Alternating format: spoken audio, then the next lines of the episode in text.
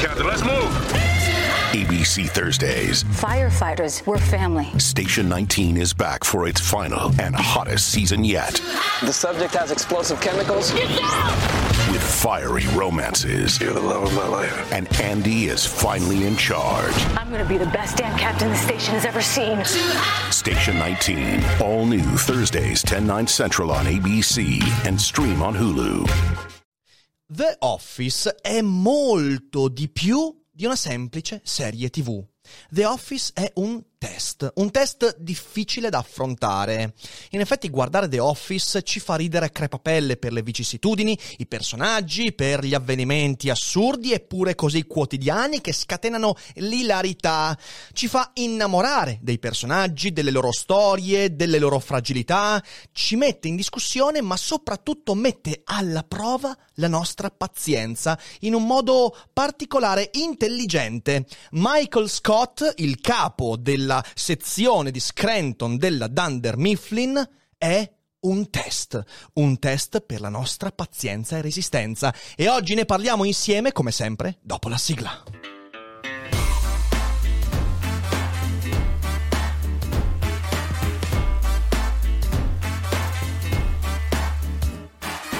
Sei su Daily Cogito, il podcast di Rick Dufer. E chi non lo ascolta è cibo per gli zombie. Io ballo durante la sigla di Daily Cogito perché è quello che farebbe Michael Scott.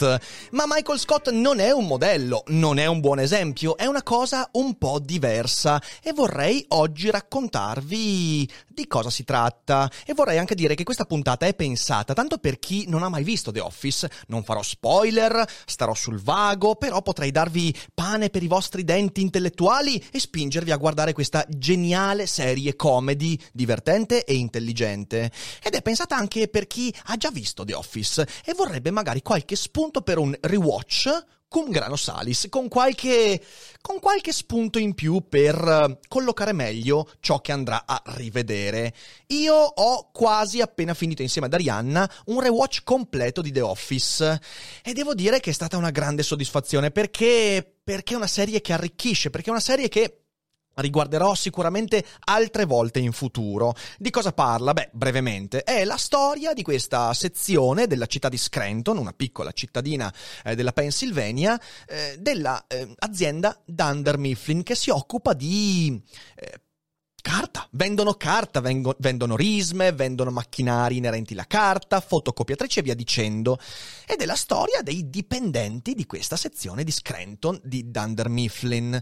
E a capo di questo, di questo ufficio c'è Michael Scott, che è un personaggio molto molto strano. È un personaggio fragile, fastidioso, interessante, affascinante, eppure molto molto difficile da digerire e tutti i personaggi all'interno hanno un approfondimento delle loro storie che è veramente ben, cioè è proprio un piccolo gioiello di scrittura The Office. È una serie comedy fra le più famose, fra le serie di maggior successo nell'ambito appunto comedy eh, recente. Eh, l'interpretazione di Steve Carrell di Michael Scott è straordinaria, in effetti gli ha valso tanti tanti tanti premi ed è veramente veramente una prova attoriale di altissimo livello ed è peraltro l'altro tratta dall'omonima serie tv di Ricky Gervais, The Office, versione Great Britain. E Ricky Gervais è stato anche coinvolto in modo piuttosto approfondito nella supervisione, nella scrittura di questa versione statunitense di The Office, molto più lunga rispetto a quella inglese. E peraltro Gervais all'interno della serie fa anche qualche cameo molto molto succoso. The Office mostra, secondo me, l'umorismo per quello che è l'umorismo è una prova, un test. E sapete quanto io nelle ultime settimane ho criticato l'umorismo come via d'uscita, l'umorismo come evasione dalla gravità della realtà. Ecco, The Office, dal mio punto di vista, porta l'umorismo al suo livello più eccelso, in quanto ci mette di fronte ad un test. Attenzione, un test come spettatori. E questa è una cosa preziosa e rara. Michael Scott, a ben guardare, è il capo che nessuno vorrebbe avere. Attenzione, io lo so che chi è appassionato di The Office direbbe: Ma no, sarebbe bellissimo avere Michael Scott. Sì. No, no, lo sappiamo bene che non è così. Ci siamo affezionati a Michael Scott, chi l'ha vista tutta sa qual è la sua evoluzione, sa come poi... e quindi ti senti legato, ma nessuno vorrebbe un capo come Michael Scott, perché in primo luogo non è un buon manager, è un ottimo venditore e fidatevi, lo dico con cognizione di causa, un ottimo venditore nella stragrande maggioranza dei casi è un pessimo manager e purtroppo una parte di manager eh, che anche io conosco in giro per il, no, il mondo è troppo, però per l'Italia, anche eh, insomma con le mie esperienze passate, eh, sono, sono dei cani perché erano degli ottimi venditori. Ecco, Michael Scott è un ottimo venditore che per un caso fortuito si trova a fare il manager di questa filiale di Dunder Mifflin e fa male il manager. Michael Scott non è un buon esempio, perché in quel ruolo, per esempio, lavora poco, lavora male, lavora con fastidio, distratto, procrastinando, non rispettando le scadenze, non rispettando i ruoli, insomma un casino, è veramente un cattivo esempio. E un manager invece dovrebbe essere proprio quello che guardi e dici, cavolo, io vorrei essere così, vorrei fare questo, vorrei emanare quella luce. Ecco, Michael Scott non emana alcuna luce. Michael Scott è preoccupatissimo dell'immagine che gli altri hanno di lui. Si pone sempre il problema di cos'è che gli altri pensano di me, qual è la loro opinione, e via dicendo. E questo è una caratteristica che tutti quanti abbiamo, ma in lui prende dei connotati devastanti. Inoltre soffre enormemente la solitudine. È una persona sola, che cerca il contatto, cerca l'amicizia. E anzi, interpreta ogni minimo segnale come segnale di amore o amicizia. Perché? Perché deve colmare quell'abisso che sente dentro di lui e che è la solitudine. Michael Scott, altro aspetto che per un manager, in realtà per un essere umano è deleterio, ma per un manager ancora peggio, non sopporta l'idea di non piacere agli altri. Questo è un aspetto che tratteremo sicuramente in un futuro qui su Daily Cogito perché è un aspetto importante, ma è uno degli aspetti più autodistruttivi dell'essere umano, voler piacere a tutti e soffrire quando ti accorgi che fisiologicamente non piacerai a tutti, anzi sarà una piccola percentuale quella fra le tue conoscenze che, a cui piaci effettivamente. Michael Scott è stupidamente romantico, attenzione, stupidamente nel senso vero della parola, il suo è un romanticismo stupido, naif, idiota, ed è vittima della fragile narrazione che fa di se stesso. Lui è proprio il modello del manager autonarrante sì, che oggigiorno, nell'ambito del, dei grandi guru della comunicazione un po' in tutto il mondo, ti viene venduta come la salvezza. Se guardate qualsiasi seminario di Tony Robbins e via dicendo, una delle prime cose che dicono è è importante che tu ti racconti come uomo di successo cazzate. Michael Scott si racconta come un uomo di successo, ma sicuramente non è un uomo di successo ed è preda di questa trappola incredibile in cui, essendosi convinto di doversi raccontare come uomo di successo e non essendolo, vive sempre un dolore interiore devastante. Intorno a questo strano personaggio che poi, tranquilli, ha anche dei difetti, intorno a lui si svolgono le vite dei dipendenti d'Under Mifflin. E sono tutti dipendenti, tutti personaggi molto piacevoli, anche quando negativi. C'è Jim, che è un lavoratore serio, che si trova lì un po' per caso, ma non ha neanche la spinta per cambiare lavoro. È un ragazzo brillante, simpatico, con un'ironia molto interessante, brillante. È una persona leale, un amico leale, un collega che sta attento alle relazioni. E insomma, è un personaggio molto positivo. C'è Dwight, Dwight, eh, forse il personaggio più divertente di tutta quanta la serie, è un individuo eccentrico, affamato di potere, eh, però anche fragile e instabile, pieno di insicurezze che non si trova bene nei panni in cui si trova. Eppure cerca di rispondere con un'immagine di forza, di potenza, di potere. C'è Pam, eh, che è finita in mezzo a un lavoro che non ama, però continua a vivere bene ed è sempre positiva, anche lei è un personaggio molto molto positivo. E poi tutti gli altri che si susseguono fra secondari, terziari e di sfondo, però sono tutti personaggi con un grande spessore umano, è proprio ben scritta The Office. Michael Scott spicca in mezzo a questo gruppo per la sua quotidiana anormalità. Lui è un personaggio anonimo, normale, i suoi difetti sono assolutamente all'ordine del giorno, solo che li racchiude tutti quanti in una in un'esplosiva miscela. Michael Scott per tutti questi motivi è il personaggio con cui è impossibile empatizzare. E di nuovo, non sto dicendo è impossibile affezionarci, sì. No, no, no, io sono affezionato a Michael Scott, ma è impossibile empatizzare, immedesimarsi in Michael Scott. Le sue relazioni, tanto quelle amorose quanto quelle di amicizia, sono disastrose. E perché lo sono? Beh, per la totale incapacità di gestirle e perché Michael Scott continua a far trionfare meccanismi di autoinganno. Per esempio, c'è una puntata, tranquilli, niente spoiler, c'è una puntata in cui eh, lui, dopo tre appuntamenti, chiede pubblicamente all'interno di una festa eh, del, dell'ufficio eh, di sposarlo a una ragazza che appunto vede da tre appuntamenti con cui non c'è neanche tanto feeling. Sono tantissimi i casi in cui Michael Scott va ad autosabotare la propria storia, la propria relazione, le proprie amicizie. Quando non lo fa è anche peggio. Eh, il suo rendimento lavorativo è terribile. E quando tu vedi non lavorare o lavorare male Michael Scott, ti prendono i nervi, è impossibile rispondere in modo pacato. Insomma, è un rendimento lavorativo terribile e spesso, cosa che peggiora enormemente la situazione, per paura delle conseguenze del suo rendimento, Michael Scott fa ricadere la colpa su altri, più o meno consapevolmente, ma con una certa crudeltà, perché l'altro aspetto di Michael Scott è che ha quella crudeltà dei bambini, la crudeltà ingenua per l'autosopravvivenza. So che ho fatto qualcosa di sbagliato, però in fin dei conti se faccio pendere l'ago della bilancia di là, qualcuno ne avrà un danno non fatale, ma magari io me ne tiro fuori. E anche questa è una cosa molto odiosa. E la sua capacità di autogestione della vita, da un punto di vista economico, delle relazioni, dei tempi, degli impegni, è imbarazzante, è veramente imbarazzante. Ma ed è questo un aspetto importante che riprenderemo alla fine di Scott, non importa da quanto in alto cade, si rialza sempre. In effetti Michael Scott è un ottimo incassatore, è uno che ne prende tante di umiliazioni, botte, parole, insulti, un casino di roba, però si rialza sempre, un po' come Batman, avete presente il Batman di Nolan in cui Alfred dice perché cadiamo padron, padron Wayne per, per imparare a rialzarci. Ecco, Michael Scott non è Batman, però si rialza molto bene.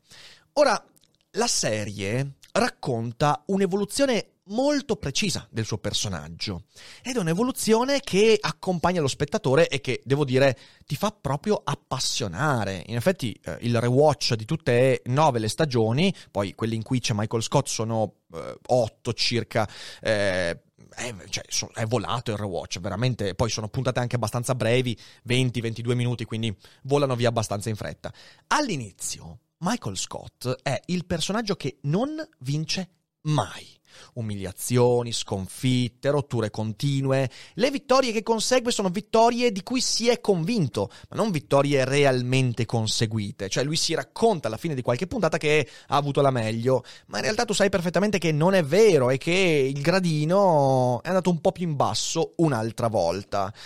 Michael Scott è così scostante in tutte le sue prese di posizioni, in questa arroganza fragile posticcia che non riesce a padroneggiare, in questo disastro umano che lui rappresenta, e non sto assolutamente esagerando, è così scostante eh, da spingere lo spettatore a ridere sempre di lui. Michael Scott diventa, all'inizio della serie, veramente un materasso per sfogarsi.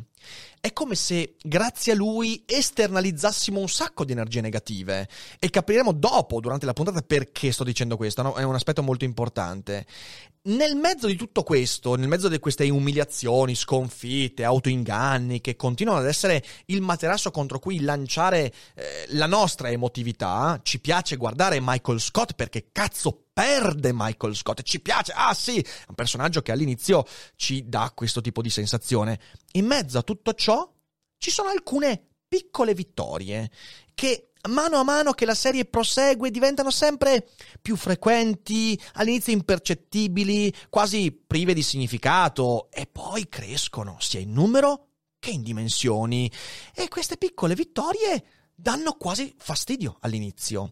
Eh, sono effimere Faccio un esempio, di nuovo, nelle relazioni amorose, lei a un certo lei, lui a un certo punto ha una relazione con il suo capo E quando questa relazione viene avvallata dal suo capo, cioè lei dice sì, è vero, sono attratta da te, la prima reazione che lo spettatore prova è di fastidio. Perché? Perché c'hai Michael Scott che è l'umiliato, rompipalle, incapace, fallito e via dicendo. Dall'altra parte c'hai Jen. Jen invece donna in carriera, di livello, che poi verrà approfondita come personaggio, ma lì ancora non è approfondita. E tu dici, ma, co- ma, come? Ma come può essere? E tutte le autoillusioni che Michael Scott si è costruito di essere affascinante, di essere un Don Giovanni, di essere incredibilmente diventano. Prima erano, prima erano parte della risata nei confronti di Michael Scott. Ah, guarda questo pezzente che pensa di essere affascinante. Poi trovano conferma e lì lo spettatore si trova spiazzato. Eppure tutte queste piccole vittorie, questo spiazzare lo spettatore che è geniale narrativamente, dà profondità al personaggio che comincia ad acquisire aspetti assolutamente non prevedibili. Lo spettatore, eh, e lo dico perché io l'ho provata questa cosa, poi magari non è generale, no, sto dicendo, è la mia analisi, ovviamente ci mancherebbe, ehm, lo spettatore gode dei malanni di Michael Scott e partecipa volentieri della sua sofferenza, delle sue sconfitte, delle sue umiliazioni perché ti senti meglio. E poi vieni spiazzato quando la sua stupidità gli concede delle vittorie. E lì, quella che tu hai sentito costruire come superiorità morale, intellettuale, di ogni tipo, lavorativa, comincia a incrinarsi. E questo è il meccanismo fenomenale di The Office. Infatti, dopo un po', Michael, eh, nel suo proseguire questo percorso di vita, inizia a ritagliarsi qualche vittoria, sempre di più, sempre più riconoscibili, e qualche riconoscimento da parte degli altri. Lui vuole il riconoscimento degli altri. Tu godi all'inizio quando gli altri non gli riconoscono nulla. Quando gli altri, per vari motivi, cominciano a riconoscergli alcune cose, eh, quel meccanismo si rompe in te ed è il momento in cui la serie diventa interessante. La sua evoluzione infatti rovescia l'immagine che lo spettatore ha di lui. La partecipazione emotiva che tu hai nella prima parte della serie, quando partecipi emotivamente delle sue sconfitte in modo positivo, come un materasso emotivo, la partecipazione emotiva muta e Michael Scott non è più il semplice materasso su cui far rimbalzare le mie frustrazioni, i miei sentimenti negativi, no, diventa qualcos'altro. E anche se Michael Scott continua ad essere, perché continua ad essere un, un, individuo fallimentare sotto tantissimi aspetti, gli eventi cominciano ad arridergli. E questo è il test per lo spettatore. Ed è un test interessante. Dovete capire che guardando The Office, immedesimarsi emotivamente, intellettualmente in Jim e Pam, i personaggi positivi della serie. Sotto alcuni aspetti sono i veri protagonisti della serie eh, e non voglio dire perché, altrimenti vi rovino e faccio spoiler. Però insomma, sono i personaggi positivi della serie. È facile immedesimarsi in loro. È facile immedesimarsi in Kevin, il contabile sovrappeso, eh, che sembra anche un po', insomma, un po' lento di comprendonio e ha un umorismo assolutamente discutibile, però ha degli aspetti molto umani ed è facile immedesimarsi in lui, è facile compatire, cioè nel senso sentire insieme a lui, è facile compatire Toby, povero Cristo, il tizio delle risorse umane che è odiato a priori dal capo, da Michael Scott. Altro aspetto che ti fa guardare a Michael come a uno che vorresti veramente prendere e appendere a un muro. È facile compatire Toby, povero Cristo, sempre insultato e via dicendo. È persino più facile immedesimarsi in Dwight, con tutta la sua eccentricità, che però è molto più...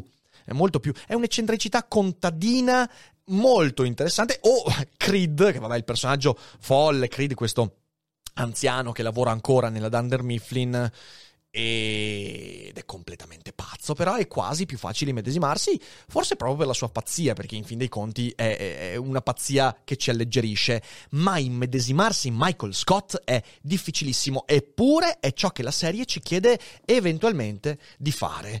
Ora, Michael Scott rappresenta in modo manifesto tutto quello che nessuno vorrebbe vorrebbe avere ed essere.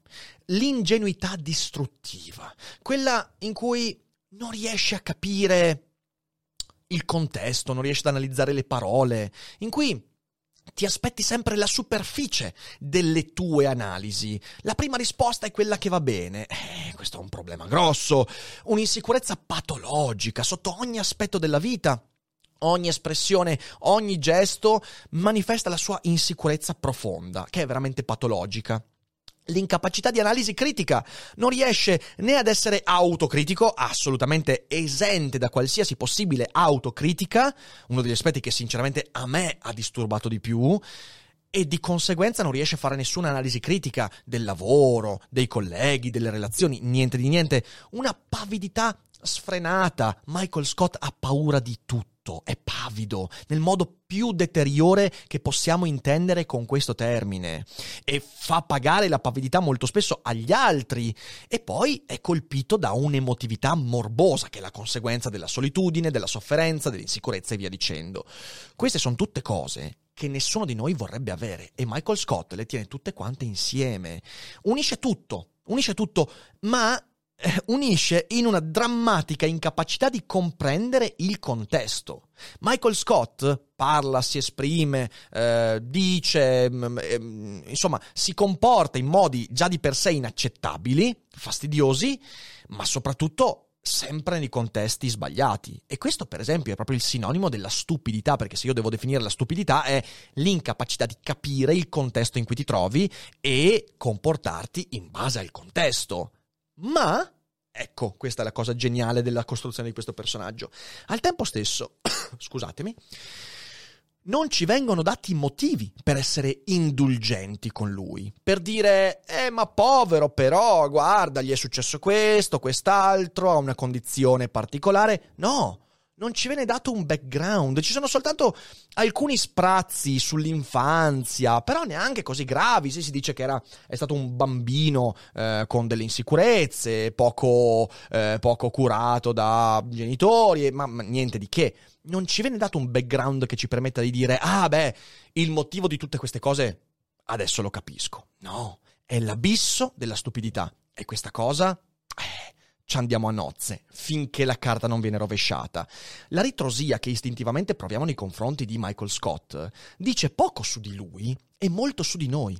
Anche perché i suoi difetti, con qualche eccezione, si rivelano spesso innocui. Se voi andate a guardare quello che Michael Scott fa, quando si comporta nel peggior modo possibile, non è una roba che dici, oddio, ha fatto dei danni inenarrabili. Alcune volte li fa, eh, ci sono dei momenti in cui. Però, rispetto alla totalità, non sono poi neanche così gravi. E quindi la cattiveria che Michael Scott suscita in noi, almeno che ha suscitato in me per una larga, larga parte della visione, è un problema da questo punto. Dice molto di più su di me che non su Michael Scott non riusciamo noi a immedesimarci in Michael Scott. In primo luogo per quella cosa geniale, non c'è un background, non ci viene dato un materassino razionale su cui appoggiarci mentre ammiriamo lo spettacolo della stupidità. No, è così perché perché è così, molto dostoevskiano questo sinceramente.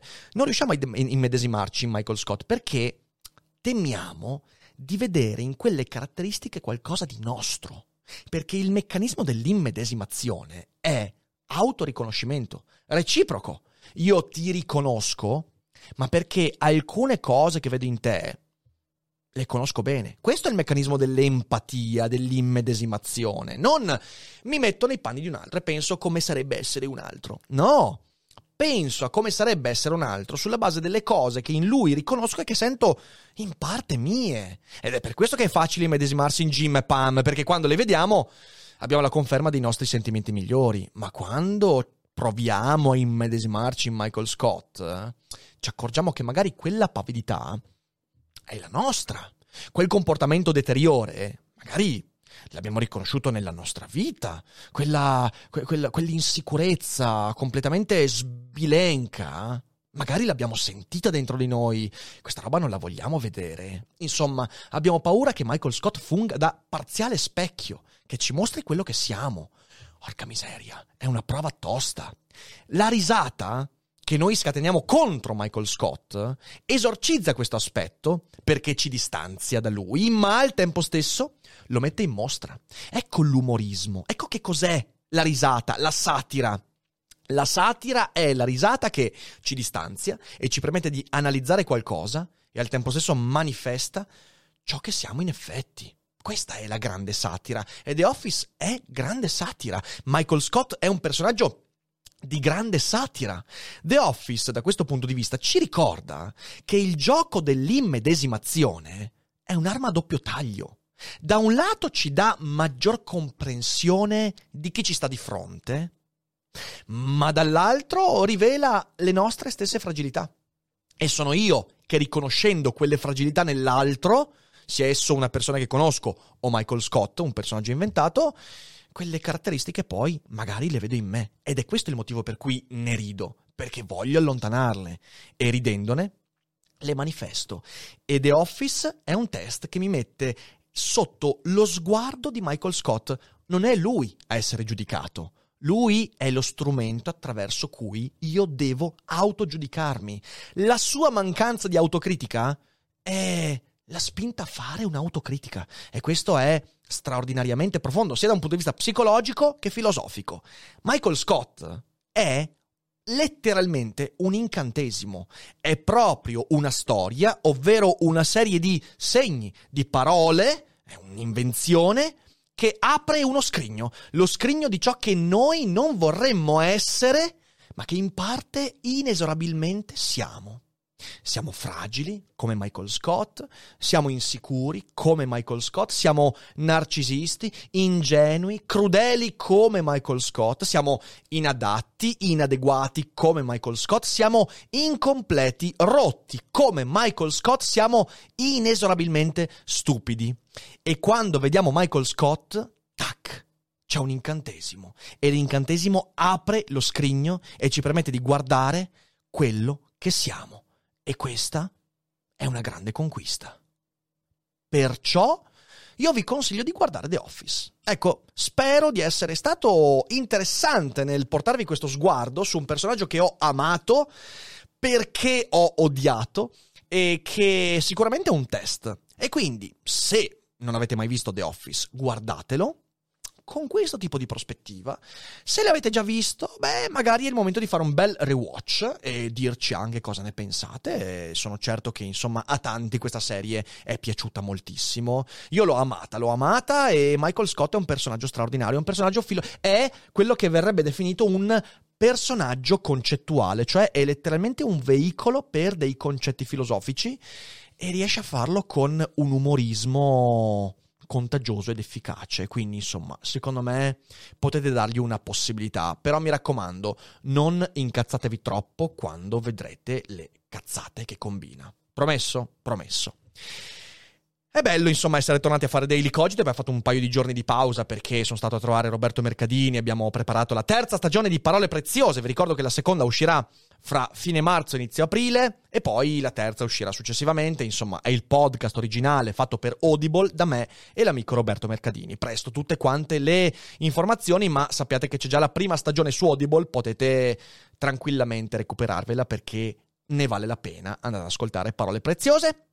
E io direi che ci siamo, quindi grazie mille per avermi ascoltato fino a qua. Eh, se siete in live non andatevene, che adesso chiacchieremo un po' in chat. Se siete invece in differita, beh, ogni tanto venite a trovarci in live, mi raccomando, perché è bello, perché ci sono tanti extra, tante cose carine. E insomma, condividete, fate conoscere Daily Cogito alle persone che vi circondano, fate crescere questa community per farci combattere come si deve la zombificazione. E noi, come sempre, ci risentiamo domani con il rassegnato stampa in live alle 12 e il Daily Cogito alle 18 e poi una settimana spettacolare spettacolare e non dimenticate mai che non è tutto noia ciò che pensa.